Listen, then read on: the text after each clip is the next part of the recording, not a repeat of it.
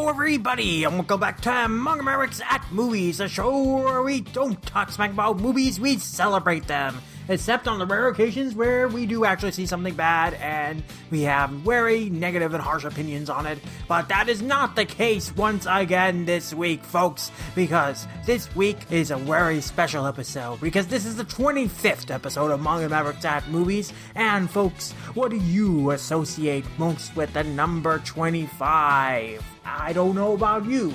But as for myself, I associate that number with Pikachu, the mascot of Pokemon, because Pikachu is the 25th Pokemon in the National Dex.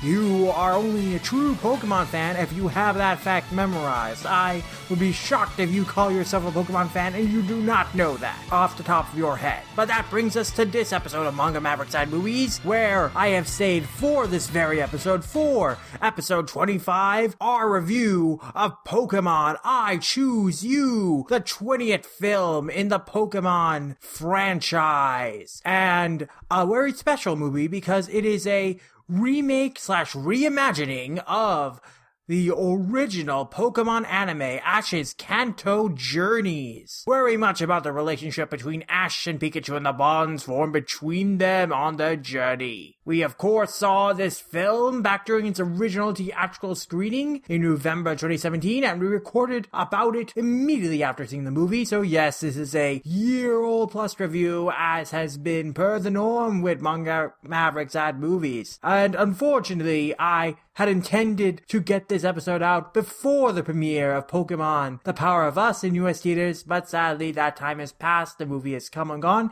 It's even aired on Disney XD already at this point. Unfortunately, I don't think we'll be able to do a podcast on Pokemon The Power of Us, even though it is really good. One of the best Pokemon movies in year, and I highly encourage you to see it. And even though we have not podcasted about it, I have written a review of it that goes into very thorough detail about all the movie's highlights. And you can read that on all-comic.com and link is in the description as well. I'd also intended to, perhaps like with the last episode on Mirai, record a podcast reading off my review for the Pokemon of the Power of Us and releasing that on the feed, attached to this episode even, but sadly, I don't think that I'll have the time to do that because my Mirai review was about 1200 words and that ended up turning out to be about a 17 minute podcast. But my Pokemon The Power of Us review is 3,600 words, and that's triple the length of the Mirai review. That would equate to perhaps a 51 minute podcast all on its own. And this podcast, as you'll see, is already nearly an hour and a half. It does not need another hour of additional material tacked onto it. But also, we have seven more episodes among our Mavericks at movies that have been completely edited at this point. I have the rough editing done for them, and they're just waiting to be released. So instead of recording more new content, especially more new long content that will take an hour to record and hours more to edit, I am just going to bring you all the remaining backlog episodes Manga Mavericks at Movies out as fast as possible. Hopefully all of them will be out before the end of the month. And of course, alongside that, we have other long overdue podcasts that I need to edit and get out to you, like our long awaited Dragon Ball Super podcast podcast, our manga fights on Monster Girls, and our Shaman King podcast. So look forward to all those coming out very soon, and I'm making a lot of good progress. I'm really excited for you all to listen to them, as I am excited for you to listen to our review of Pokemon I Choose You, which I really enjoyed. I love the film when I saw it in theaters last year, and I hope you, if you have seen the film yet or not, enjoy my thoughts, as well as Lord's thoughts on the film for you here. So, let's say it. Pokemon, get to the there!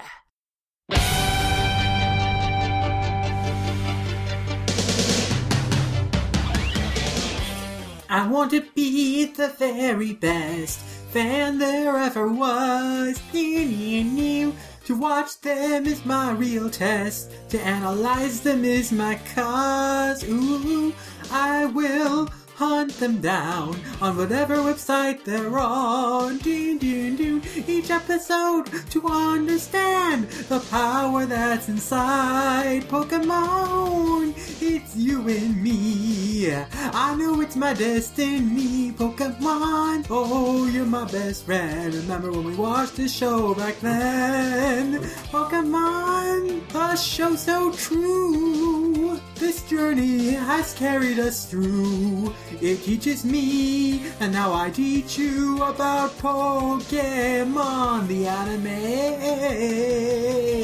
That Pokemon, Was, uh, that was uh, something. my song or the 20th film? I'd say both, but I was mainly referring to your song.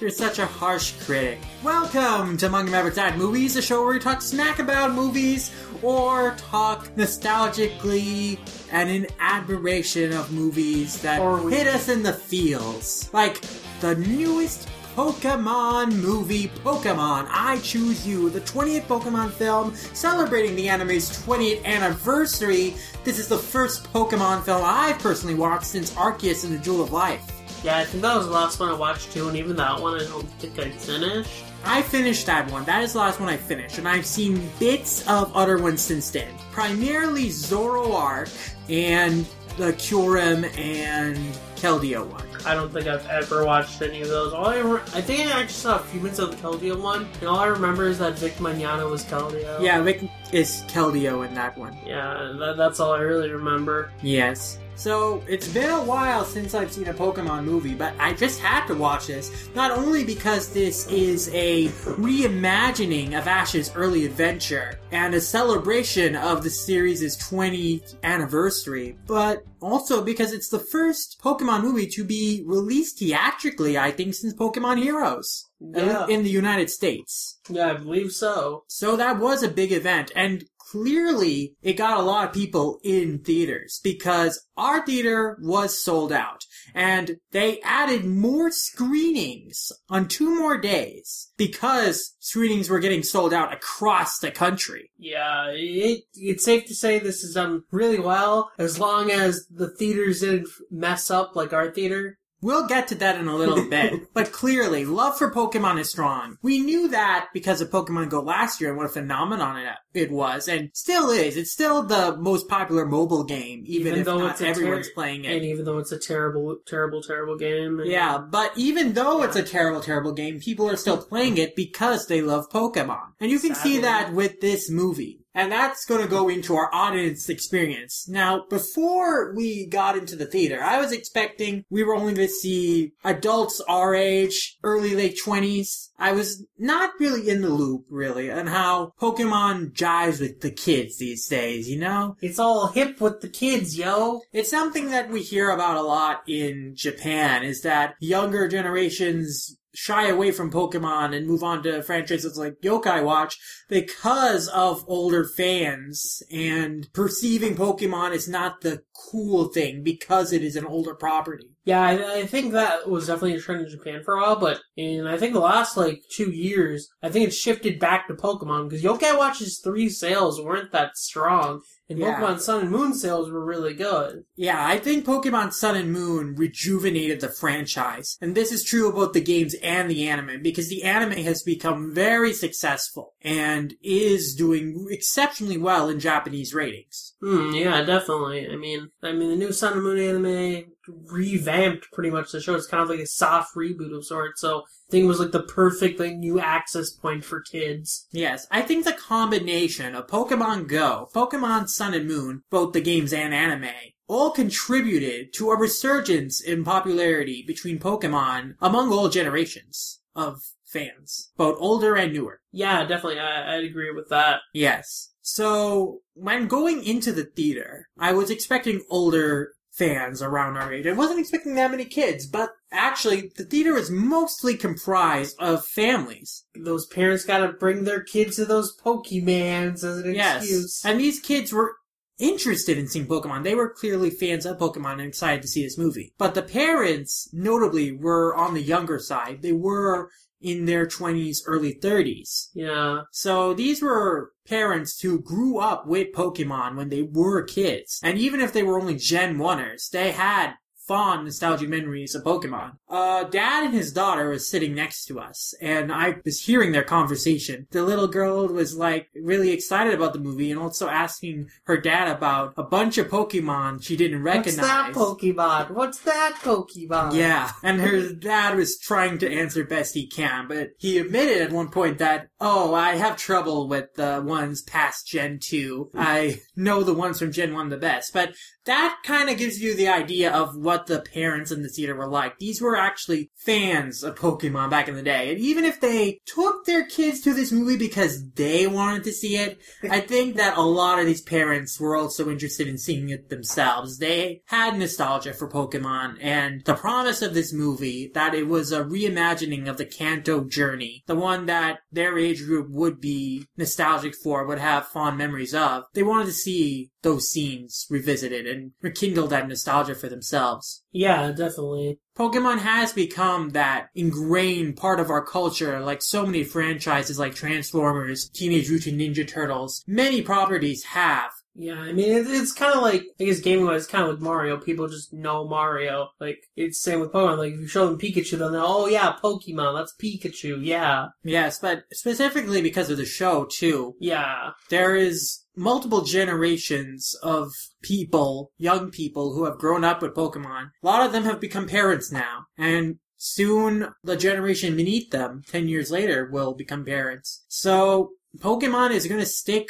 with generations of people at this point. It is a franchise akin to Transformer, the Mutant Turtles, Flintstones, any character and show in pop media that has survived through decades, Pokemon is one of those. And to think that back in the late 90s, the old generation of people, the adults back then thought, oh, this is a fad, it's gonna go away. Pokemon is the devilry. But 20 years later, it's as popular as ever. In Target the other day, I saw kids buying Pokemon cards. Yeah, I'm still surprised Pokemon cards are a thing. Yeah, Do do people still collect them and stuff? Or? they do. I mean, the trading card game is played. There are tournaments. Huh. Okay. I remember we used to collect those like crazy, and now I just kind of think, huh, that must have been a total waste of money. I never collected them for the purpose of playing them. I collected them because I liked the artwork and I wanted to collect all the Pokemons through the trading cards, basically. Yeah. So that was the appeal. Like the trading cards were Playing the about- actual game. No, most people don't play the actual game, I don't think. Yeah, you either collected them to collect them, or you collected them to play. Sometimes, Yeah. both. But our theater was packed full. It was a full house, and I'm assuming that since there is a showing at 7 o'clock p.m., that that screening is also full up, and the screenings that are gonna come later will be full up. Because, yeah, I mean, I, I think that there's a lot of people, more than most franchises, there's a lot of uh-huh. people who are going to be interested in this movie. Like, even if, like, parents and stuff aren't aware of the movie ahead of time, if they're just going to the movies, like, today or any of the, the screening, their kids will see, oh, hey, Pokemon, I want to see Pokemon. Well, I think it's very unlikely that most people haven't already heard about this movie because it was promoted very well, like months in advance. That is true. So yeah, I mean, I'm sure a lot of people heard of it. Even then, like just your average casual Joe would just see, "Oh, hey, Pokemon, let's go see Pokemon." Yes. Regardless, while it was a full house, the screening itself was not terribly successful. AMC, you fudged it big time. Yeah. We saw it in Theater 1, the small theater, and that's where most of these Fathom events are screened, besides the Ghibli ones, because they assume that the audience is going to be pretty small for these. But when it comes to a packed house like this, you'd expect that they'd be a little more on time, have their act together a little more. But it took 20 minutes until they started the thing. 20 minutes! Our showtime was at 12.55 and they didn't start until 1.15. And even then, they had like they played through the almost the entire Fathom Events preview. Yes, so if you've been to Fathom events screenings, they have a 30 minute pre-show that is supposed to be started 30 minutes before the actual showtime of the movie. This should have been running while we got into the theater. It should have been running since 1225 since the showtime was at 1255. But they started it from the beginning of that pre-show. Which just is like I, their justification, like the attendants that came in later, and their justification was like, "Oh, we want to distribute all these cards and uh, the free passes that we're going to give you as a refunds." But like, Well, I think that was an excuse It was about excuse. the lateness of the 20 it, minutes. it was it was totally an excuse. But I think they were blissfully unaware still about how the Fathom event screenings operate because I- yeah, I think that too, and also I think it's just they must not have someone manning that like singular theater. yeah, Because this is the thing: the films are no longer on tapes; it's all digital files. uh-huh. You shouldn't take that much effort to actually skip to the right place in a film. yeah, but they always it always takes like these theaters, like at least the Eden Prairie AMC in Minnesota, it takes them forever to always like skip to the proper place when they like mess up. So it must be that they just don't have someone manning that projector like at all times because it's a digital file. It can't be that hard to just scrub to the right section. Yeah, while the pre-show was showing, I did get up out of my seat to go to the guest services to see if they would skip ahead to the beginning of the movie. And in retrospect, I'm kind of glad that they were so busy because apparently they messed it up in a lot of theaters, not just ours, in terms of like movies. But uh, They did. yeah, because there were a lot of people who are complaining for completely different movies that were messed up. Maybe who was ever manning like the projectors was just like high off their ass or something. Maybe. Point is, Uh. I'm glad that I didn't end up convincing them to skip ahead because knowing from experience their ability to do that from Princess Mononoke and how disastrous that was. They're just idiots. So that whoever is in charge of the actual projectors themselves is just an idiot. Like, Yeah. I, I, I'm just gonna be straight out. If you literally can't man a like a projector that's going off digital files, then like, what are you doing? Why do you have a job here? I just think they're irresponsible with these It is, smaller it is screenings. irresponsible, but I'd say when it comes out, it's just that they're hiring bad employees. Yeah, but especially with a sold out screening. The other, the other funny part is that one of the guys there, I think you've probably seen him before when we've been to AMC. One of the guys in the theater who was one of the audience members is an employee of the AMC. and you, I, a few times he went out to complain himself to his coworkers that they were messing up. I'm just like, Yeah. wow. They did not have their act together. It was very frustrating. It wouldn't have been so bad because the cool thing about the pre-show was that it was a selection of Pokemon Generation shorts. And in a way that kind of simulates the Pikachu shorts that we played on the earlier Pokemon movies. and that would have been all well and good if they, whoever had edited it together didn't play that same, like, first Pokemon generation short several times. Yeah. They played the first short several times, and they played the one where Gary challenges the Elite Four two times, and the music video that compiles moments from all the movies two times. Yeah. Like, they basically had it on a loop of, like, the shorts, and I found it very strange because they had plenty of Pokemon Generation shorts. In fact, the entire runtime of the shorts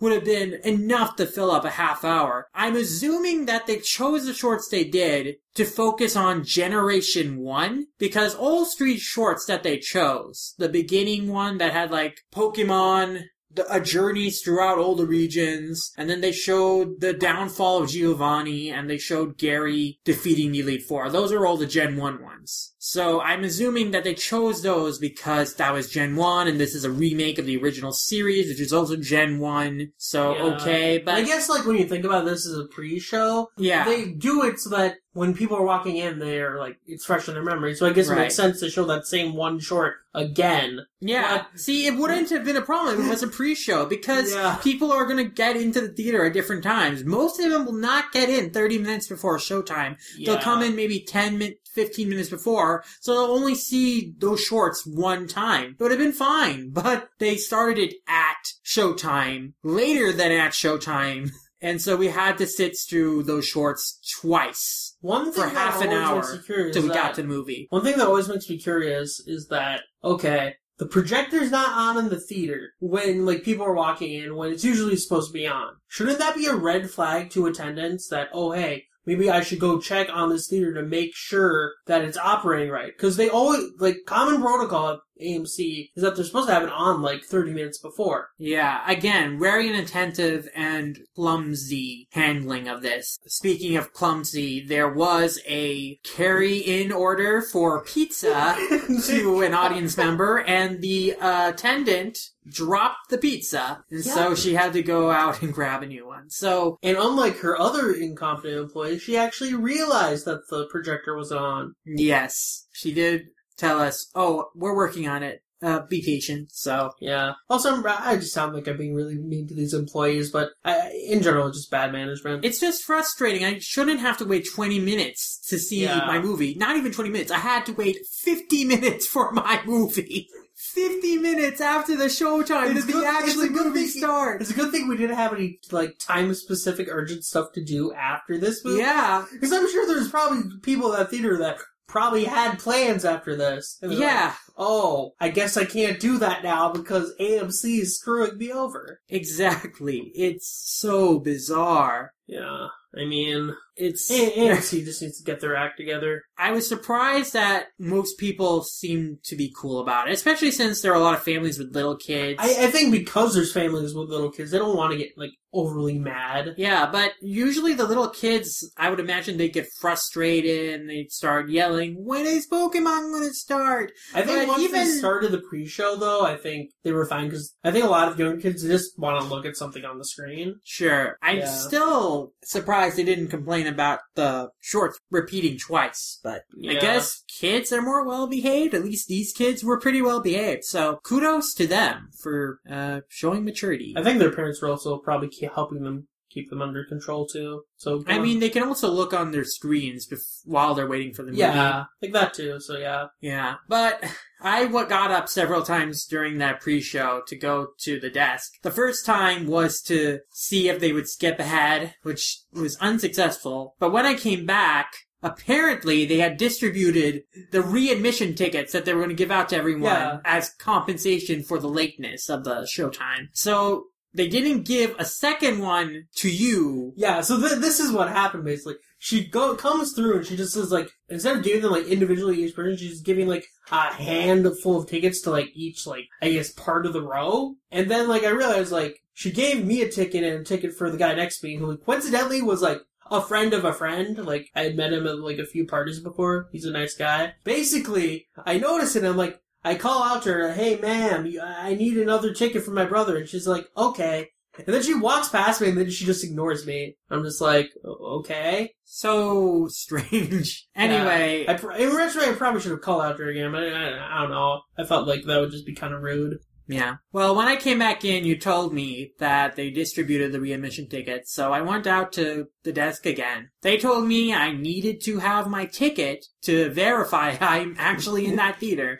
So I went back. We didn't print out the tickets. I mean, we Well, did, we but we did, forgot them at yeah. home. So we got in through the confirmation code on your phone through the email. So you gave me your phone, and I took that to the desk. And this guy who was on crutches uh, had to go into the counter because no one else was attending. But this, except there was this Oh, I, guy I saw that guy. Yeah. yeah. He- So he's, I think he was the manager. No, he wasn't the manager. It was some other guy. But yeah, but you know he had to open the door while he was still on crutches, Oh and then get back behind the counter to get the ticket and give it to me. And I was very sorry to my HR teacher would just have be mad at this. My HR teacher would be mad at this AMC so much right now. really it was very poorly run we've had problems with this amc so many times before but today was especially boggling because again it is a sold out screening of a very popular like, film oh, like with the Lupin one, when they did it a bit late, it made sense because there was literally like four of us in the theater. yeah with samurai jack it made sense they messed up because there were literally only three people Wait, they messed up with Samurai Jack too. Yeah, remember they started late and then at the beginning they didn't even have sound. I mean, one thing that I don't think anyone else noticed, but I noticed is that the sound in the screening was way lower than it should have been. Yeah, Normally the not sure volume should have been much higher. I'm not sure if that's like an audio balancing issue. I think it was. Yeah. Because normally the audio is much louder. So maybe, maybe that was a problem with the tape itself, but I don't know. I would not put it past them to have messed it up. Yeah, I wouldn't either, but yeah. Yeah, I think about that, yeah, the volume, the volume in that one was a bit weird. Yes. Well, as a consequence of having to go get the ticket, I missed the very start of the movie. Yeah, you didn't miss that much. It was just no, like, I didn't, but I didn't miss it like right. I missed the very moment it began though, so Yeah. that was unfortunate. But yeah, I mean, I came into what was essentially the beginning, and now after 20 minutes of discussing all this pre-movie stuff, we can talk about the movie itself. Can you explain to me the scene at the beginning of the film? Did it start up with a facsimile of the video game, like we're seeing like Pokemon Red, a battle between this Venusaur and Blastoise, and then it cuts to the anime version? No, it, it doesn't. So it just begins with like an, the anime battle, which yeah, it, Venusaur it, just, it just begins with the Blastoise. anime battle. Okay, so to recap, this movie, Pokemon, the movie I Choose You, 20th film in this franchise, and it's celebrating the 20th anniversary. So, back last year, the trailers suggested that this was going to be a pure remake of Kanto. It's not exactly that, but Not it at is. all, really. But what it is trying to do, it's trying to recapture your nostalgia for the Pokemon show. But it's not just trying to recapture your nostalgia for the Kanto era. It's not just focused on that audience. It's focused on all the fans who have watched Pokemon in the last 20 years. Multiple generations. Specifically, it hones in on the audience from 20 years ago. You and me, V-Lord, the guys who grew up with the original Pokemon. But I wasn't alive 20 years ago. I mean, you're not that much younger than 20 years ago. I, I guess. You started with Kanto, that's the point. okay. And then we have the audience 10 years ago, the Diamond and Pearl generation. And we have the current audience, the Sun and Moon generation. So it's three generations they are specifically trying to appeal to. And by doing so, they run the gamut of appeasing different fans of different ages, which I thought was a really smart and clever thing to do. Of course, the adventure is focused in Kanto. So, there is a little more skew towards Generation 1 fans. That's especially reflected in how the movie begins, which is a retelling of the first episode of the show. They abridge it a little bit, but mostly the events happen the same way, and there are many Easter eggs also in terms of things that were in the first episode. For example, Spearow-vision. When we see through Spearow's eyes, and he's seeing the world in black and white, that's something that happens in the first episode of the show. And so they recreate that here in this movie. It's a very small thing you might not have even remembered. They remembered. When Ash and Pikachu jump into the river to flee the Spearows, and they pass by a Gyarados in the first episode. There are a lot of things like that. Even to specific dialogue, like Ash and Oak's conversation in his lab while they were leading up to getting Pikachu. That is almost line for line how it was in the first episode of the show. Yeah. I found that kind of funny, actually. It's not completely the same. For example, Pikachu is already out of his ball by the time Ash visits Oak's lab. In the show, of course, Pikachu was released from the ball. But Mhm. here we have from the beginning that Pikachu never gets in the Pokeball. Yeah. So that's very interesting. The show, the movie also cuts out most of the supporting characters. So Gary, we see a tease of him. We see that he got Squirtle, but Gary does not appear in this movie, really, as a speaking character at all. His role is filled by a different character, and we'll get to him later. And we also see, like, the trainers who got Bulbasaur and Charmander. Those characters never amounted to anything in the show itself. It's, it's weird that they never show up in the show. Like, But their character designs we did see in the show because we Yeah. did see those scenes of them getting those Pokemon. So we know what they, look like, yeah, at least look- from the back. They look roughly the same. Yeah, so- yeah. Again, the movie had those very clever little cameos there. I appreciated, especially, you know, Gary getting Squirtle, seeing that. Mm. That's something that in the show we don't find out until the very end of it. So that was really oh, nice. yeah, you're, you're right. I Yeah. never thought about It's that. not revealed until Ash's battle with Gary in the Johto League. Yeah, what the heck? What? so they cut out a lot of supporting characters. They cut out all the townspeople because there were a bunch of townspeople who were there to see Ash off. In this version, only Delia comes to greet and see Ash off, and Pikachu just shocks Ash, Delia, and Oak.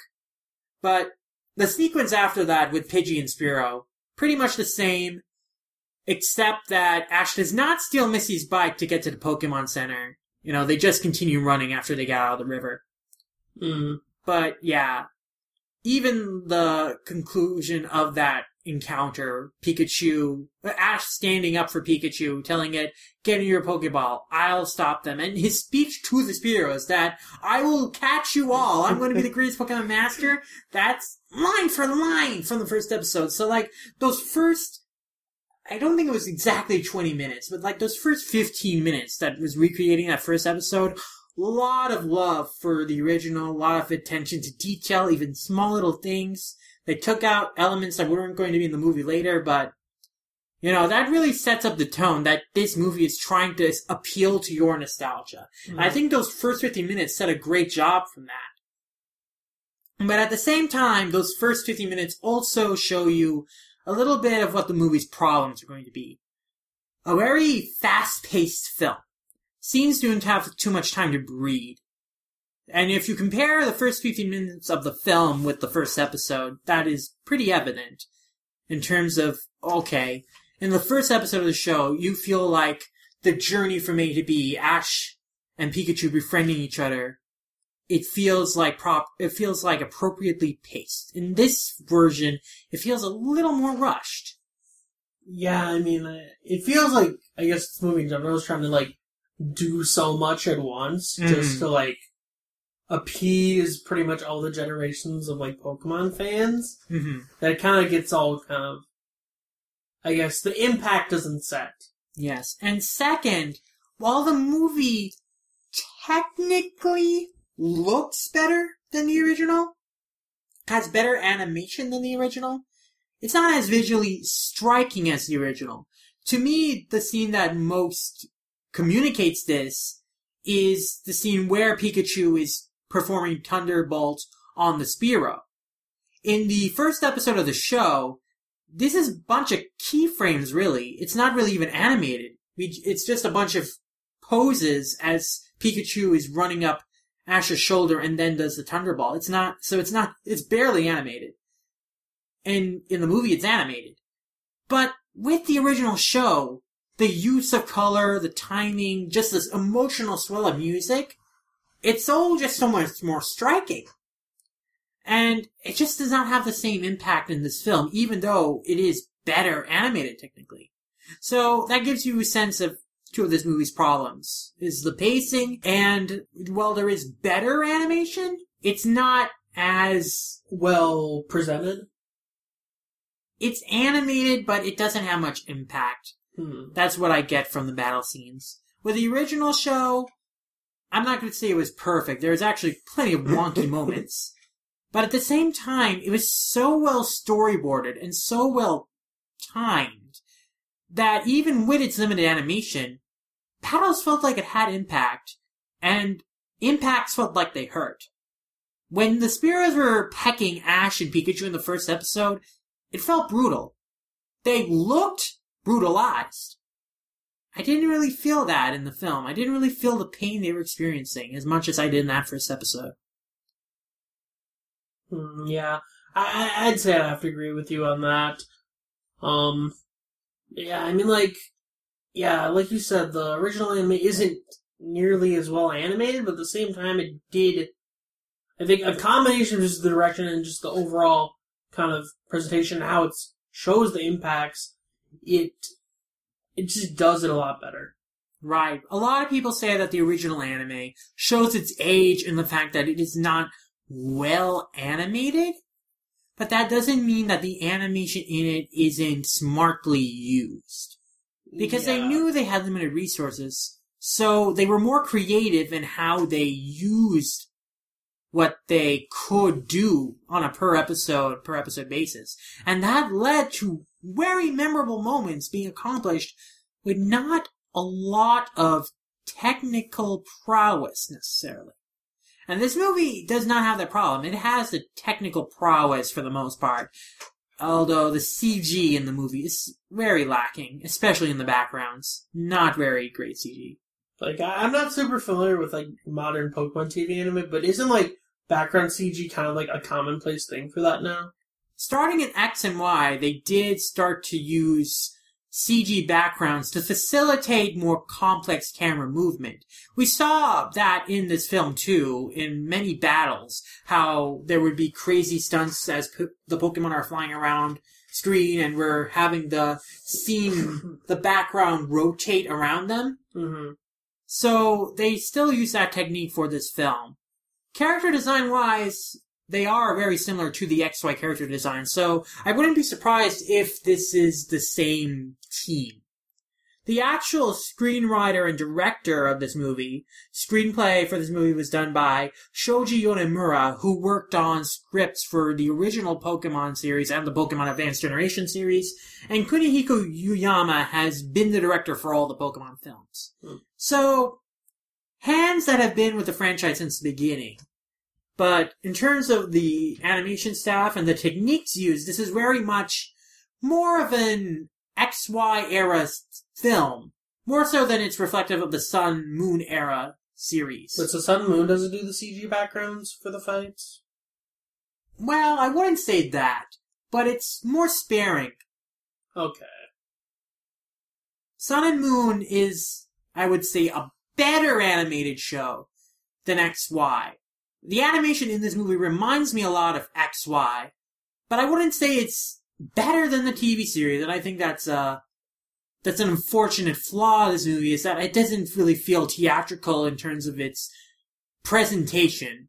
Because when you remember the original Pokemon movies, they were such a step up from the show in terms of how they were presented. The colors, shading were much darker, more striking. It had such a cinematic feel. And this doesn't look more cinematic. It looks like you could have watched this on TV. These, could have been a TV episodes or a TV special. Yeah, I was thinking that. Okay, this looks nice, but at the same time, isn't is this anything better than what XY XY or XYZ showed? And yeah, I just couldn't. Based on like the cuts I've seen from XY and XYZ, I just couldn't like imagine it being better than it. Yeah. Yeah. Which is kind of strange because, like, usually with Pokemon movies, they tend to have a lot, like, higher quality animation than the TV series. But maybe when, when they started, like, changing how they animated the TV series, now it's just about the same. Yeah. I can't really say for sure because I haven't watched a Pokemon film in ages. Yeah, I mean, definitely because the show itself has improved in its aesthetics and its production quality. The movies don't have that stark difference that made them stand out. Because if you compared an episode of the first anime to the first movie or the first couple of movies, there was much a stark jump in quality between those, and it's much lesser nowadays since the show has improved so much. Yeah, definitely. But I'm just saying that compared to an average episode of the XY show, this movie didn't look that much better, especially compared to XYZ episodes, which were remarkably impressive. Yeah, I should probably go watch XYZ, but Oh yes. I'll probably just go watch Sun and Moon instead. I do think that's a stronger show. Mm. But to get a little bit back on track, Yeah, we've been going on a bit of a tangent, haven't we? no, it was very much related to issues with this movie. And yeah, that's what I wanted to just bring up is that you can see just comparing the first episode and the first 15 minutes what the movie is going for and the strengths of that in terms of appealing to nostalgia, but also its weaknesses in terms of its structure as a film. We get more of a sense of that after the title sequence, which the title sequence was a lot of fun. It was a version of the original Pokemon theme. In the Japanese version, you'll have Mezase Pokemon Master playing. In our version, of course, the dub, we're having the Pokemon theme. And that's a nice little nostalgic thing. This version was like a remix, right? Of course, it was a remix. It's a modern Yeah. update. It was way better than the XY one, I think. Yeah, I mean, the tempo in the XY one was very off. This Uh, one was more akin to the original. How's the English opening of Sun and Moon? It's not as good as the Japanese Sun and Moon. Zero out of ten, worst dub. It's a little bit catchy. First they use slave names, now they butcher they butcher our openings. I mean, in a sense, Pokemon have always had slave names, haven't they? Oh my god, they've been hiding the truth from us this entire time. yeah, well, don't tell. Satoshi, what have they done to you? Team Plasma was right all along. Yeah. Anyway, problems with pacing can further be seen in the presentation of Verity and Sorrel's character arcs. Verity and Sorrel are Ash's traveling companions in this movie, and I know a lot of people are confused. What if this is a remake of the Kanto Journey? Why aren't Brock and Misty here? Harump, harump, harump. I kinda get it, though. Because they weren't trying to just appeal to Gen 1 fans. So bringing back Brock and Misty, that would be specifically geared towards Gen 1. But in creating new characters, they can have pastiches of Ash's traveling companions from the past 20 years. So, Sorrel, for instance, he is basically the Brock of the group. And he has elements of other male traveling companions. I'm thinking a lot about Clemont just because of his backstory with the Luxray. Although hmm. Clemont didn't have that specific backstory with his Luxray. But yeah, so Sorrel is a the guy who you can rely on. He's the most mature. He knows a lot about medicine and he's the cook. He performs the same task in helping Charmander get back up to health as Brock did in Char- in the Charmander episode from the original series. And his dream of becoming a Pokemon doctor is Brock's dream. So he is basically a, a the male traveling companion Ash has had through these past 20 years, especially Brock and Clemont. And then with Verity, we have a pastiche of Dawn, which is obvious, both in the fact that she has a Piplup, but also in terms of like her issues with her mother and trying to live up to her mother's expectations. Who's apparently Cynthia. Yes. We see in a scene, it's not like explicitly stated, but we see that her mother is Cynthia just in that brief scene. It it's very obviously Cynthia. The hairstyle is exactly the same. So, yes. I guess all blonde haired Pokemon characters Right. But are bad mothers. yeah. Lusamine wasn't the first. I mean, you can make comparisons between her and Lil, maybe, but specifically, I think she's trying to be a pastiche of Misty and Dawn, both in terms of the fact that she's a water Pokemon expert, in the sense that she has Piplup, Lapras, and forms a connection with Suicune. She sees Suicune at the river. And also because of her arc of trying to live up to her mother's expectations is Dawn's arc in DP. Mm. One thing to note about both Sorrel and Verity is that they're both from Sinnoh, and they both have as their main Pokemon the two most iconic Pokemon from the Diamond Pearl era, Piplup and Lucario. This speaks to what I was talking about before, this movie trying to appeal to not just a generation of fans 20 years ago, but 10 years ago. Because by having these characters who are not Dawn and Brock, but they are I mean, not Meant Misty to be- and Brock. no, I mean Dawn and Brock. Oh, okay. They're not Dawn and Brock, nor are they Misty and Brock. They're not any of Ash's traveling companions, so you don't have to feel left out like, oh, this is the original show, and my show isn't being represented. Instead, they're pastiches of those characters so that you can reflect and remember, like, the characterization and the elements about them that attracted to you to those characters, and you can feel like, oh, I rem- I am feeling nostalgia for this. I remember Piplup.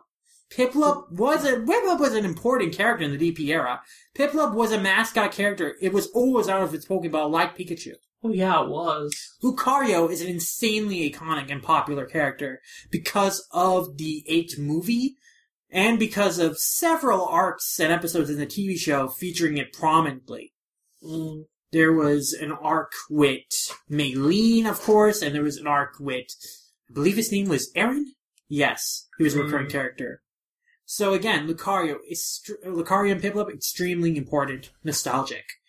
And yeah, so we see there with their characters, uh, attempt to attract and appeal to nostalgia of DP era fans, the kids who started with Diamond and Pearl 10 years ago. So that's what I think they were going for with having these original characters and tying it into more than just the Kanto generation. Because while the movie takes place in Kanto, they use these characters to also, you know, depict Pokemon that kids from later generations than the Gen 1 era would feel a nostalgic connection to, like Piplup, Lucario, and the legendary dogs in Ho-Oh. Ho-Oh, of course, is the focus of the movie because that is so integral to Ash's arc that no matter what generation of the show you grew up on, that's going to mean something to you. Everyone loves Ho-Oh tonight at five. The legendary dogs don't really do much more than cameos, but they're signifiers of Ash's journey in the film. Encountering them happens whenever we see a critical moment of something big happening in Ash's journey or like a very momentous thing that propels the journey. So meeting Entei is how Ash, Sorrel, and Verity, you know, all come together and they all become a group. Suicune appears after they've been traveling companions for such a long time, and Verity is reflecting on their adventures, and Raikou appears after Ash has said his farewells to Butterfree, and has made that leap in maturity, being able to let his friend go for their happiness at the expense of his what he, he wants himself. Mm. He appears during Ash's show of selflessness. So they're all signifiers of the development of the characters through the journey, which was very cool. It would have been nice if at the end they all came together again. We saw them one last time as they watched Ash's battle with Ho-Oh and stuff like that. But I got what they were going for in the film, and I thought it was very neat. I kind of wish they were used a bit more because, like, They could have participated in the battle with Marshadow for sure. yeah, That's something we should also mention is that Marshadow is introduced in the movie because, of course, every Pokemon movie needs to have a mascot legendary as its focus. marketing. yes, as Masako X would say. But they use Marshadow pretty well here because they tied it in with the Ho-Oh plot, and Marshadow was basically to keep Ash in check while he was traveling to Ho-Oh, and then later to give them a big test and something to overcome in order to get to Ho-Oh. I mean, it's a little confused in the fact that Marshadow is supposed to be quote unquote impartial, but he He's clearly people and making them kill each other. well, with Ash, he helps him actually realize he has made a mistake and helps him realize he needs to Yeah. reconnect with his friends and apologize to them through that flashback scene. Oh yeah. but at the end of the film, when he decides to make Lycanroc go berserk and attack, that's when I was like, okay, is Marshadow not supposed to be a supervillain? yeah, so Marshadow, I admit, was a little confusing and- because they didn't keep his role too consistent, but they used him better than I feel a lot of the mascot characters were because a lot of mar- ma- mascot, uh, a lot of the mascot characters just ended up being like additional companions, and then by the end, like, oh, they have a great power that we need to defeat the enemy. Yeah, like it's a little better than that because it actually has a purpose in testing Ash and developing his character. It's not just there to take up, eat up screen time and act obnoxiously. Thank God it wasn't one of those ones that could talk too. God, Those tend to be some of the most frustrating. Oh, Vic Mignogna Caldillo, I, I- I'd listen to him all day. Was Vic Mignogna Caldillo like annoying or something? yeah, Was he? yeah, Huh. not not a great. What, what did he do? Like, he was just obnoxious. I can't place it in words, I, but I did not enjoy him. Shaymin was one of the worst too, oh god, from the, from Giratina. Shaymin was bad. And then you have really useless ones like Manaphy, who cares about. Man, if he could talk, Manaphy couldn't talk. Actually, I'll take that back. I mean, it was okay because it gave May a film. I don't know. I don't think that movie was that great, even as a kid. can we just go back to Lucario, with the mystery of Mew? Yes. okay. But back on track, like we were saying, the purpose of these characters, there's nothing in the movie that is not there for a reason. Even the very specific Pokemon, every specific Pokemon that you see is there to invoke something in you, to call back to nostalgia. There isn't just any Pokemon that's just randomly there for the sake of being Yeah, there. like at one point there's that lady that has a Jigglypuff. right. It's like, There's a fight with Jigglypuff. it's not our Jigglypuff from the anime, but it's Right, but when you see Jigglypuff, you're supposed to get something out of that. Not only that, even though it's not the same Jigglypuff, it has the same voice actress in both versions as the Jigglypuff from the show. Don't they also use like the same Jigglypuff voice actor for the game? The game? I forget. No, like the games that actually have like Jigglypuff like using her voice. Maybe? I'm not quite sure. know. Either way, it's Rachel Lillis in the dub, who is the voice actress of Jigglypuff. Even hmm. back then. At least I believe so. So, So, yeah, and then later we have a scene with a group of primates, and they're not the same primates that attack Ash and steal his hat, but just the fact that there are primates and that they attack Ash and the gang, that's supposed to be like, oh, I remember the primates when Verity unleashes her Lapras and they ride on it. It's not Ash's Lapras, but you're like, oh, Lapras! I remember when they traveled with own Lapras. did the did the member berries get to the Pokemon staff? Maybe they did. I think the entire staff ate a bunch of member berries and they were like, oh, remember this, remember this. And this movie is constantly like going, hey, remember this, remember this. But it's not trying to just leave it at that. Is trying to tell its own story. And the story is about memories and nostalgia and valuing the journey and the friendships and your me- the memories you've had with Pokemon, the franchise. Like, there's this meta narrative in the sh- in the movie. It's about po- Ash is valuing his friendships and meeting new Pokemon and those memories. And in the meta narrative is that you, the audience, are remembering your experiences watching Pokemon, the friends you've made with Pokemon, and what Pokemon has meant to you. Like, I think that it actually is really interesting because of that ambitious meta narrative. And it's actually really cool. I, I like that there was thought put into the message in this movie. Yeah, for sure. And it's so inspired as a piece of nostalgia because it's not cheap nostalgia. It's like they actually put thought into like every scene, into like what's going in here. And even if it's not completely satisfying because you know, you want to see, oh, I want this specific character to appear. I want this specific thing to happen exactly how it happened. They don't do that.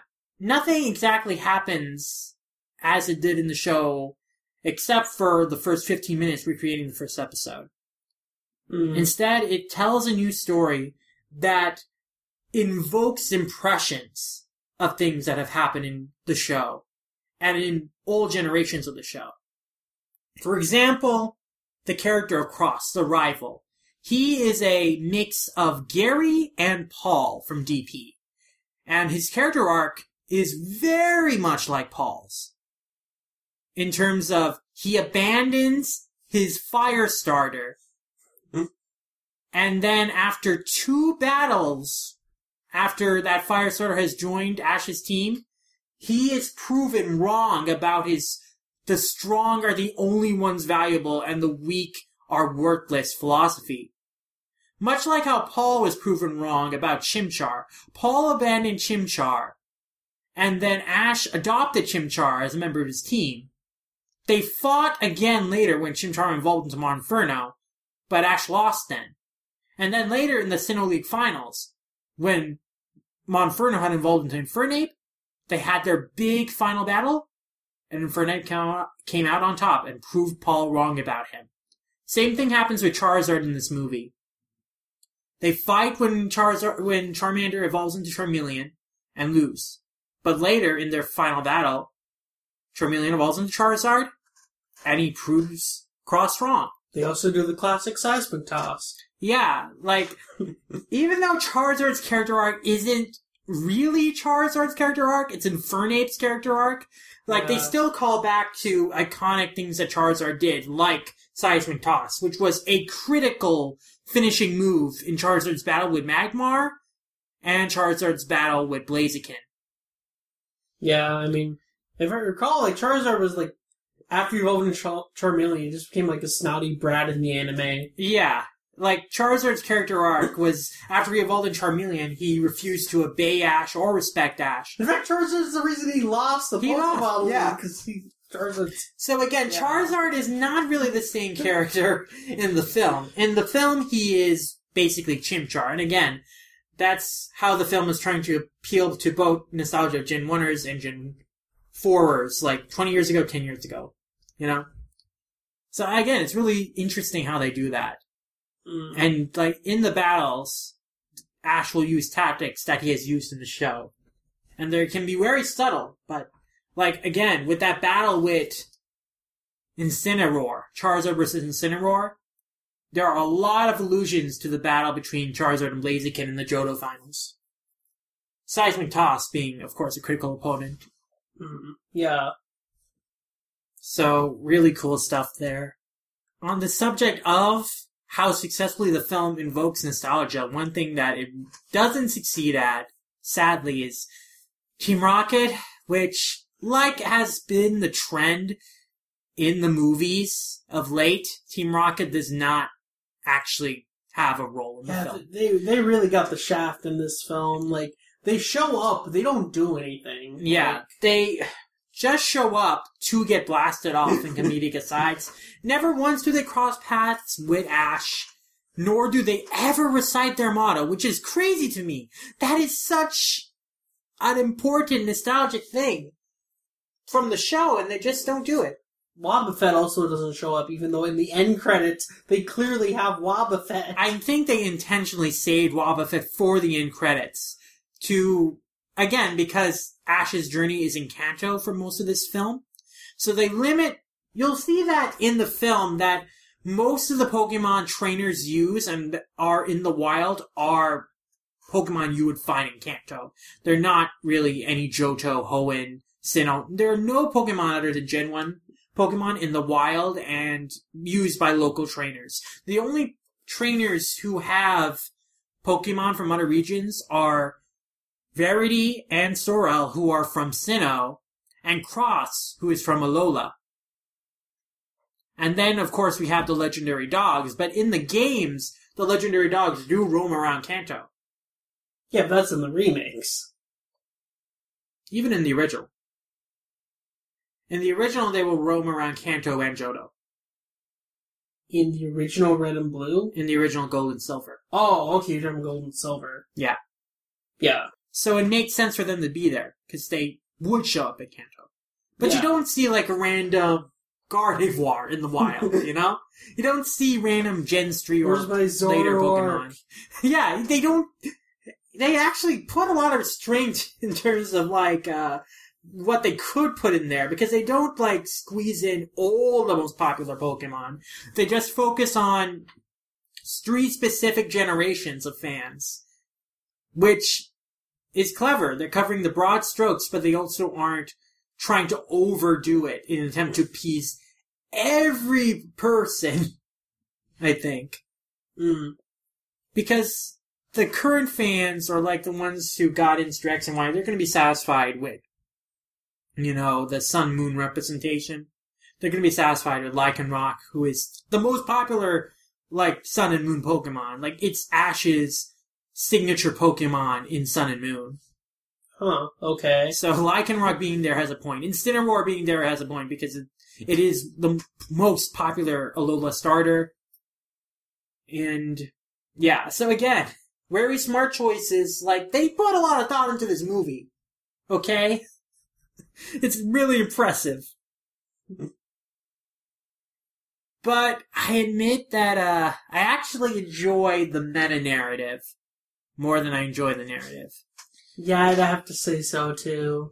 The actual story is Ash goes on a journey to find Ho-Oh. He is the rainbow hero. He's not really a hero. yeah, he doesn't anything. save anything. He, I mean, he is heroic in the sense that he d- saves Pikachu's life a lot, and he is a kind-hearted person for the It's most not like part. he's saving humanity like he is in like, Right. the other films when he's being classified as a hero. Basically, his character arc, though, and this is again a pastiche of his character arcs from the show, is that he loses faith in his Pokemon and starts to have dark thoughts and push the Pikachu away, push his friends away. This has happened in the show before. Mm. So they they recreate that, and his character arc is that he he slumps down into his lowest point after losing to Cross, and then Marshadow shows him a world where there aren't any Pokemon, where he goes to a normal school, and then through that he slowly learns the value of oh, I really value the journeys I had gone on, the adventures I've had. I value the friends I've made. I value Pikachu. And so he learns to realize he was in the wrong. He shouldn't focus on winning and he shouldn't focus on the the prideful aspect, the the goal in of itself because the what the goal really is is just the journey and the friends. It's all about having fun And and, so Ash- making yeah. friends. So Ash's character arc is, and he says this at the end after he beats Cross. After Cross asks him, "How? Why? I wanted to be the best. I wanted to be stronger. How could I lose someone like you?" And Ash says, "You know, I want to be the best too. I want to be strong, but I'm not traveling. I'm not on my Pokemon journey to become strong or." Just to be the best. I'm traveling because I want to be friends with Pokemon. I want to make friends and I want to enjoy the journey. So Ash learns in the film, in his character arc, that he needs to enjoy the journey and appreciate the friendships he's made more so than the battles he's won. Mm. Which is a good character arc. The problem is it happens really fast. Like, immediately after Ash's lowest point, does Marhi go into that uh, scene with Marshadow showing him the other world and him coming to those realizations. And then, you know, it, he's, he's fine. He's plateaued. Basically, I mean, the scene with Butterfree is important in terms of that character arc because that's him also displaying selflessness. Because he gets back up from his lowest point and realizes and apologizes to Pikachu that I was wrong. I'm sorry. And he proves that he has learned his lesson by letting Butterfree go off to mate. Because he puts Butterfree's needs ahead of his own. So in that respect, the character arc, you know, it's not, it's not totally like stagnant.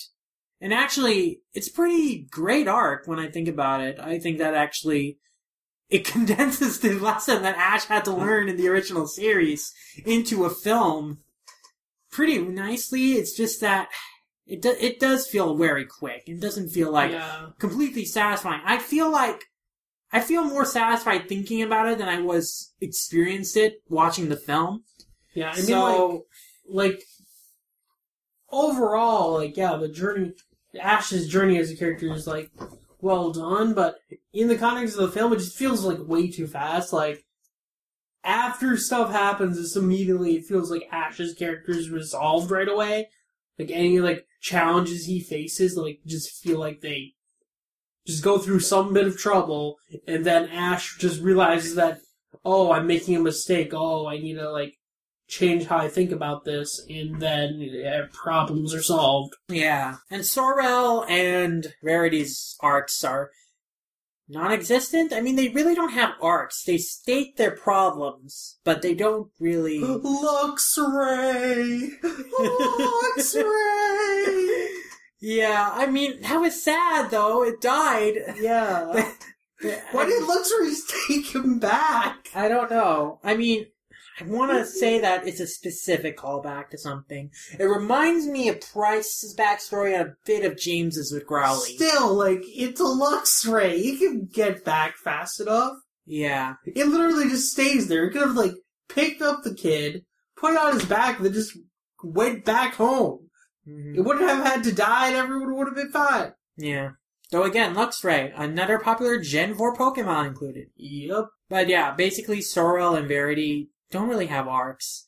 They have interesting characterizations. They have the potential for cool development, but they don't actually really do anything with them in the film. So do we need a Pokemon I choose you too? I mean, if they were to continue like having alternate universe retellings of the story, I mean, it could be interesting, but I don't know. The way the movie ends doesn't really lend itself to that. Especially since the lesson Ash learns is so self-contained. But I also like that they don't show us the battle between Ho-Oh and Ash because, you know, on a surface entertainment level, we want to see an epic battle between Pikachu and Ash, and Pikachu and Ho-Oh. But that's not the point, and Ash has learned the point at this point that uh, it's not about winning the battle. It's just, you know, having fun. Yeah, when he comes back from the battle, he's just like happy. He's like, yeah, I fought Ho-Oh. Yeah. And Nurse Joy is like, that's nice. And then she's like, wait a minute, what'd you say? that's a great moment. I have to say that there are a lot of really funny moments in the film, and the audience did laugh at them. Yeah. More so towards the beginning, but that line and several others throughout the film are lines where they got a reaction out of people. Speaking of lines, uh, having not watched the Pokemon International dub in a long time, uh, this was surprisingly well done. Yeah. At this point, Sarah Natochenny, I hope I'm pronouncing her last name right. Probably She's not. been Ash's voice actress for over 10 years at this point. So she has become very accustomed to the role. She is as much Ash as Veronica Taylor is, and for arguably more generations of fans.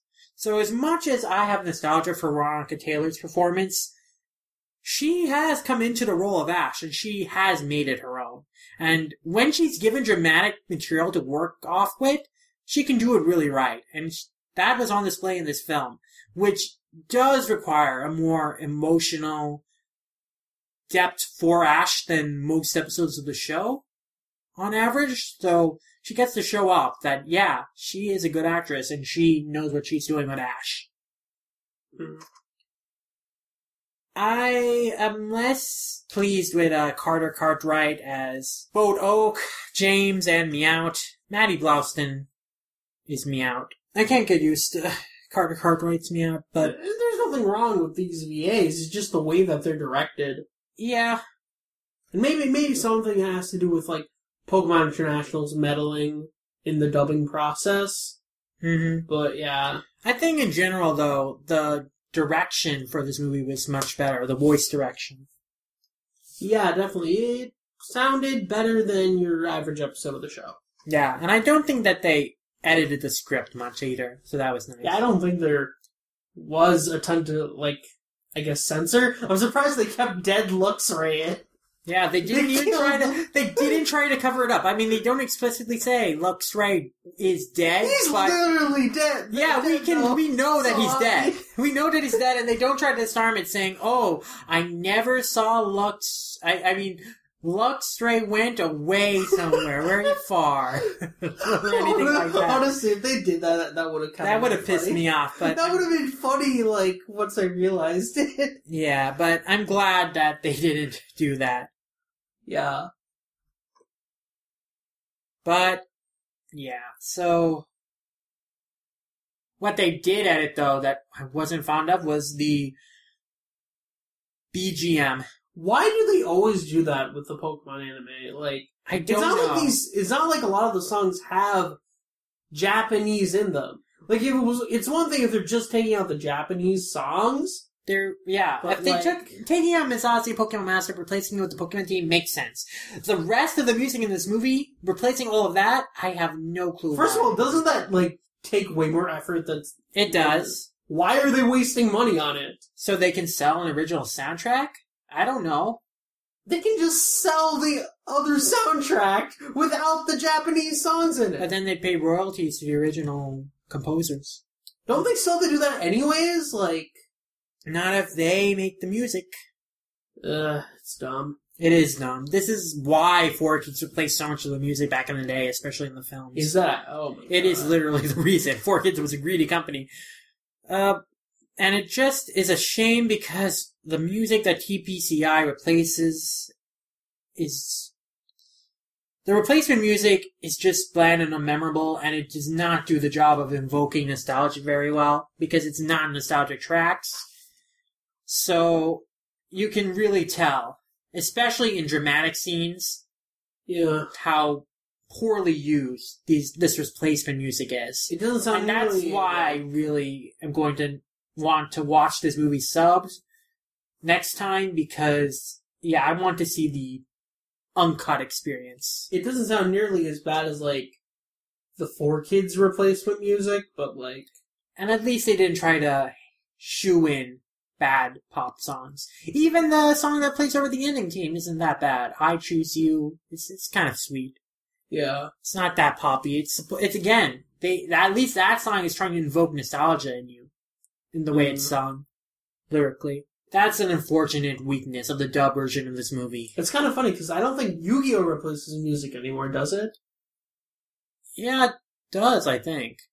Do they? Yeah, Okay, never mind then. I don't think Dar- Dark Side of Dimensions did. That mu- that must be what I'm thinking about then, because I remember like. huh, Oh wait, no, Dark Side of Dimensions totally did because they used English vocal songs. Did they? Yeah, Oh, they used okay. "I'm Back" and they used "Dual Madness." Oh yeah, they did. Yeah, so yeah, Dark Side of Dimensions also replaced music clearly. First they keep the slave names, now they take But away. they didn't music. write. They used music we would be nostalgic for. Okay, that's true. Like if they had used music from the original show tracks or even vocal songs like "What kind of Pokemon are you?" Even though they would be goofy, like they would be nostalgic. Yeah, that's true. Like during the battle with Jigglypuff, if they had the melody from Song of Jigglypuff playing, you know that would be nostalgic. Yeah, it would be. So there are missed opportunities in the dub uh, music score, and there are missed opportunities in terms of the film as well. When I am talking about it and thinking about what what it was trying to do, I just have more appreciation for the narrative and Ash's character arc. It's just presentation wise. I feel that actually the movie could have been longer, so that scenes could have been spaced more apart, so they could have left more impact. Like Butterfree's arc, like it has its role and it's very smartly done, but because it's so crammed in close together, Butterfree's evolution from Metapod to Butterfree and then Butterfree leaving, I mean, it doesn't have as much impact as it really should have. I mean, I still felt something. I still felt the nostalgic sadness I feel for Butterfree leaving, and it, narratively Yeah. it works in the film. I, I could feel myself sort of cheering up because I'm a softie. Yeah, and I had just seen the original episode where Butterfree left earlier today before I watched the film. So, you know, it was also fresh in my mind, but at the same time, Like the way that, like, what gave me the emotional reaction was my memories of the old episode last Yeah. and how they handle it. it's more the nostalgia than the film itself, how it executes it. And I think that's actually the weakness of the film, is that it's very good at invoking nostalgia, invoking the cathartic feelings of how you felt when you were watching Pokemon when you were younger. But it's as a film on its own, it's just okay. Like if you I show can't- this, if you show this to someone who had never seen Pokemon before, they probably wouldn't get a lot out of. a And lot if of you show this to someone who is not super invested in Pokemon, they would be like, shrug. Like Yeah. Steve Yurko on Twitter, I saw him tweet today, saw the Pokemon film as an adult. Understand why my parents slept through these. You know? Unless you're really connected with Pokemon as a franchise and the nostalgia of it, and especially with this movie, it's so important to be connected yeah, with the show, and the more of the show that you're connected with, the more you're going to get out of it. Like, as a standalone film, it's not that impressive, but if you've been so entrenched in the Pokemon series and have so many fond memories of it, then it becomes affecting to you. It becomes resonant and emotionally cathartic. The meta narrative, again, is more entertaining and more effective than the actual textual narrative, the surface level story. yeah, I'd have to agree. Overall, though, like a fun film. I thoroughly enjoyed it. Again, I was thinking all these things while I was watching the film, like, oh, this is what they're trying to do. I get it. Oh, that's so smart. More than I was like invested in like what was going on, whether Ash would, you know, fight Ho-Oh and whatever. So, in that respect, I have mixed feelings because it didn't hook me into the story as it was more than the story of why it was. Hmm. But I thought it was a very well made piece of nostalgia, and I do think that if you love the Pokemon show, especially the original series and Diamond and Pearl, you'll get stuff out of this. Yeah, I'd say so too. I would recommend it if you're a huge fan of the anime, because you will get, you know, Yeah. something out of it, even if you're not like, that was one of the better Pokemon films, because it's, it's not one of the better Pokemon films, I don't think. Can we go back to Pokemon 2000? Hope maybe I don't know, but it's a better film than the last couple have been. Apparently, I mean, I have a, they? I heard the. Hoopa one was abysmal, so this one at least. What was the Hoopa one even about? Or was it like Hoopa one was just an excuse to have a bunch of legendary Pokemon fight in one movie. okay, Yeah, huh? it's telling that I don't think I've heard anyone say that they didn't like this movie on some level, or they were like, this movie was terrible. Because no one is, has ever said that. I mean, I think Dogasu was very unkind in his review. He was the most negative I've seen. But most people, at the very worst, they'll say is that it's not much of a film, but you'll like the references. You'll have a good time watching it. Yeah, there's at least some merit in watching it. Yeah, you'll get something out of it. Most people will. In fact, and the only really goofy thing, the only moment of the film where I felt was like, okay, this is a little too much, is when Pikachu was speaking. I was like, what, was what like, the heck? okay, come on. I've, in the original Japanese, if we're hearing Ikue Otani speak that, that means something. That's the first time that, you know, that Pikachu, Pikachu itself has said anything to us in English. But when we have, like, an English dub actress saying it in a very squeaky voice, I mean, it loses a lot of what is essential, a lot of what the meaning behind it is. Because, you know, Ikue Otani, she is voice actress of Pikachu in all versions.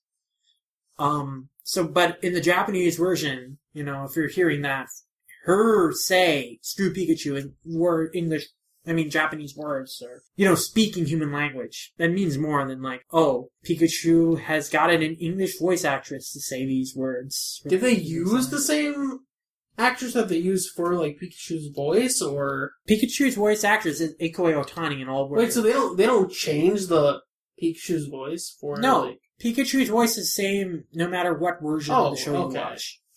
huh? Yeah. So, like, it has more. This is a moment that will have more meaning and probably is a lot better read as a line in the original Japanese than was in the dub. Yeah. But that's like the only moment where I felt like, okay, this is a little much for me. This is this is taking me out of this. For the most part, I was like, okay, this is actually pretty well done. You know, Hmm. it's not like a revolutionary message, especially for Pokemon, because again, this is the me- this is the message Ash learns in the show in like the first season, but still good. One thing, uh, I guess, final thing to notice is the ending credits is that they do also again speak to your nostalgia by showing a montage of all the previous traveling companions from the TV show.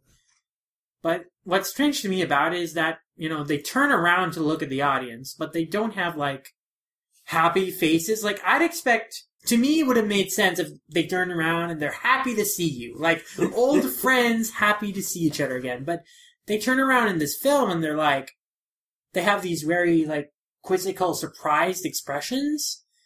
Like it was it was oddly melancholy, which seemed out of tone with a movie that is so reverent of nostalgia.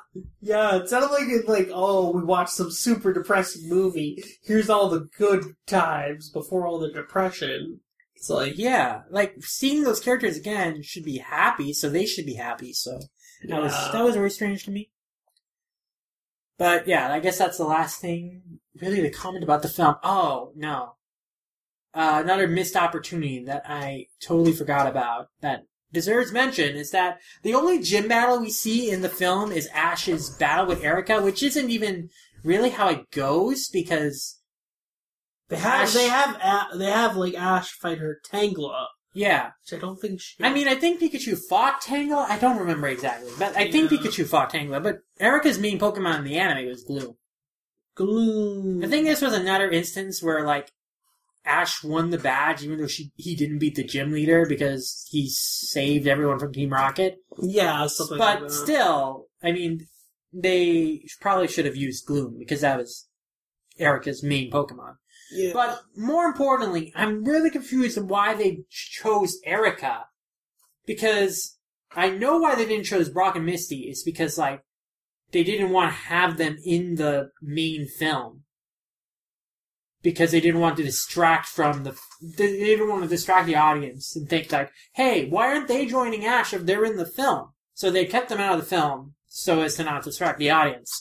But why didn't you have Lieutenant Surge? My my one thing with this is that Lieutenant, Lieutenant Surge has its like own storyline to it. It's like about oh Ash does, should, should Ash evolve Pikachu to make him stronger? Right, but that's such a iconic moment from the show, and I was expecting because Erica says, or Ash says that Erica's badge is his third badge. That oh, later he's gonna fight Surge, because he because if that's his third badge, that means like I'm gonna assume he got Cerulean and Pewter gym badges. So then he's going to go to Vermilion to get Surge's gym badge, and we're going to see that, and we're going to have that arc in the film but we don't. So it's really confusing to me why why they would do that. I feel like they should have done that, and they should have had that arc in there. Yeah, that would have been a good idea.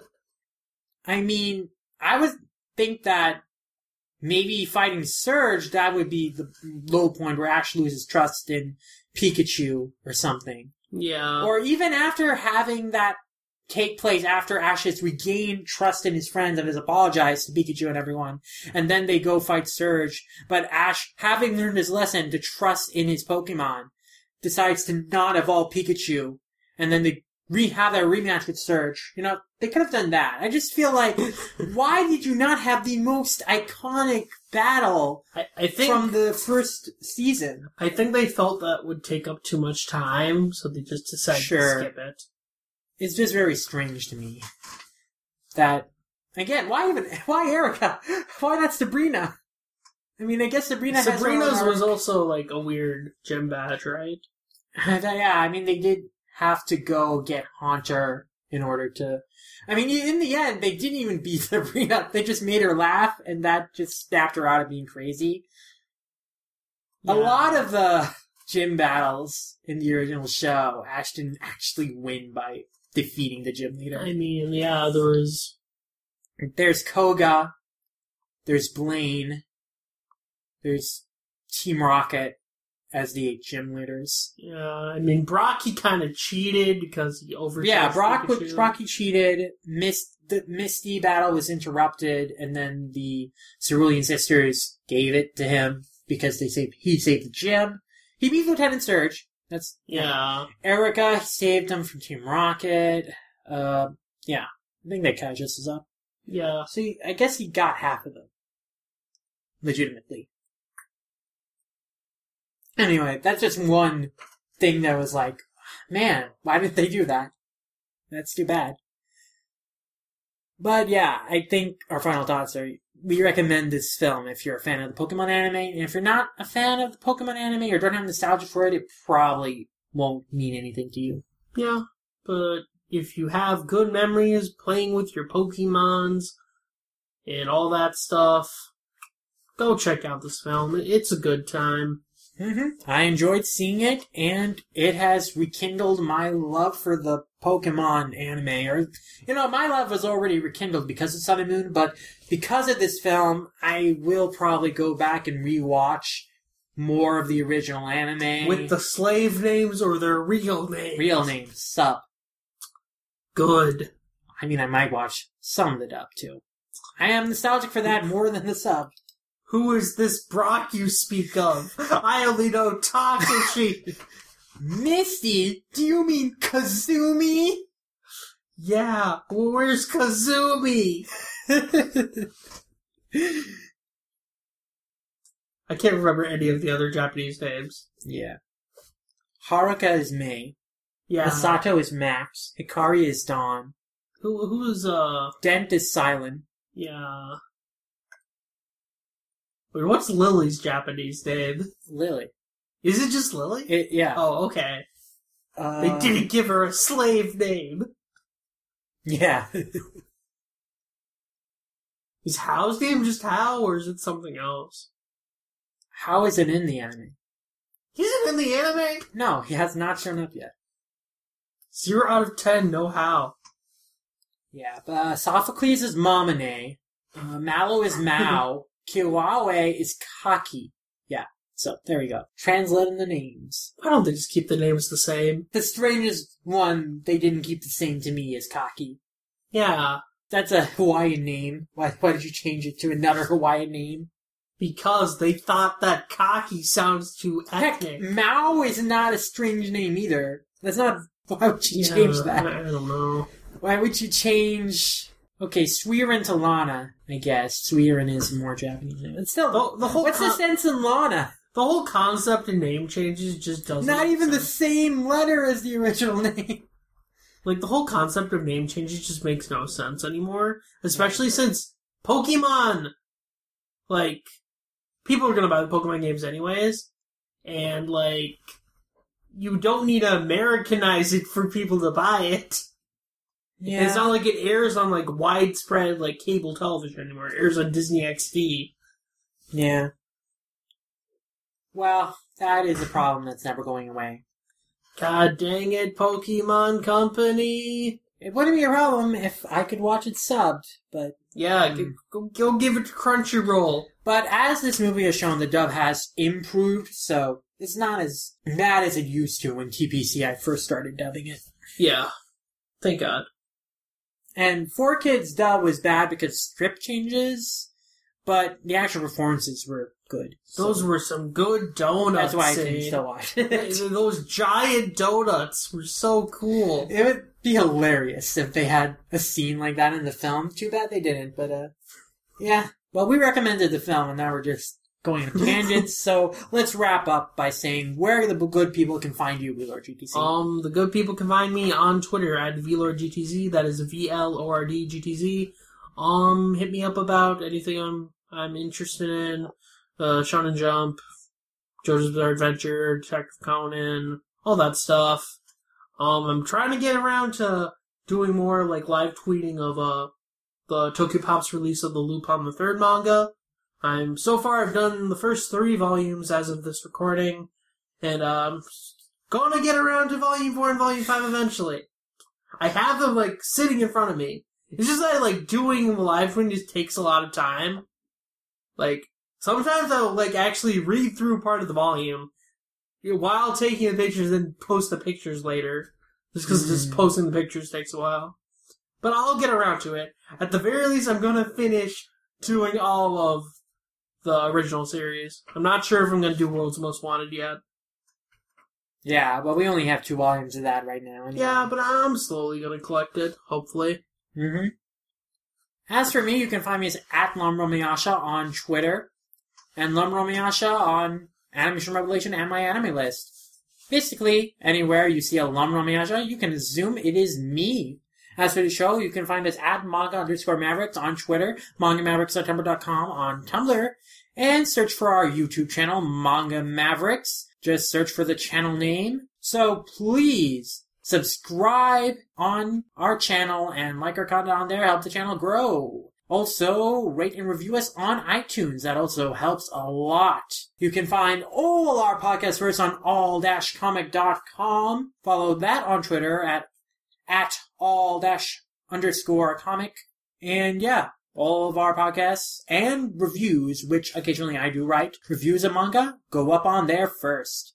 You can look for more Pokemon podcasts that we have done. Our History of Pokemon Adventures podcasts I did with Annaliese Christman, who letters the Pokemon Adventures manga for Viz Media, and my friend Jonathan, who is an all-around Pokemon fan, who did not see this film in theaters because he hates the dub.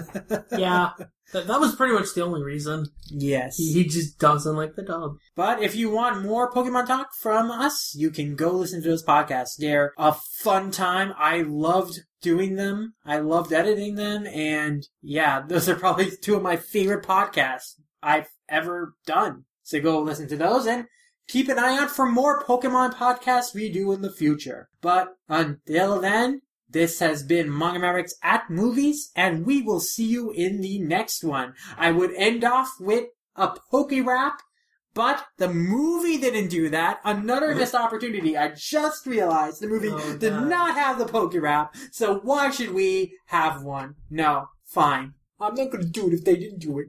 So, sayonara. Later? But remember, guys, we gotta catch them all. Catch 'em all. Gotta catch 'em all, Pokemon. Gotta catch 'em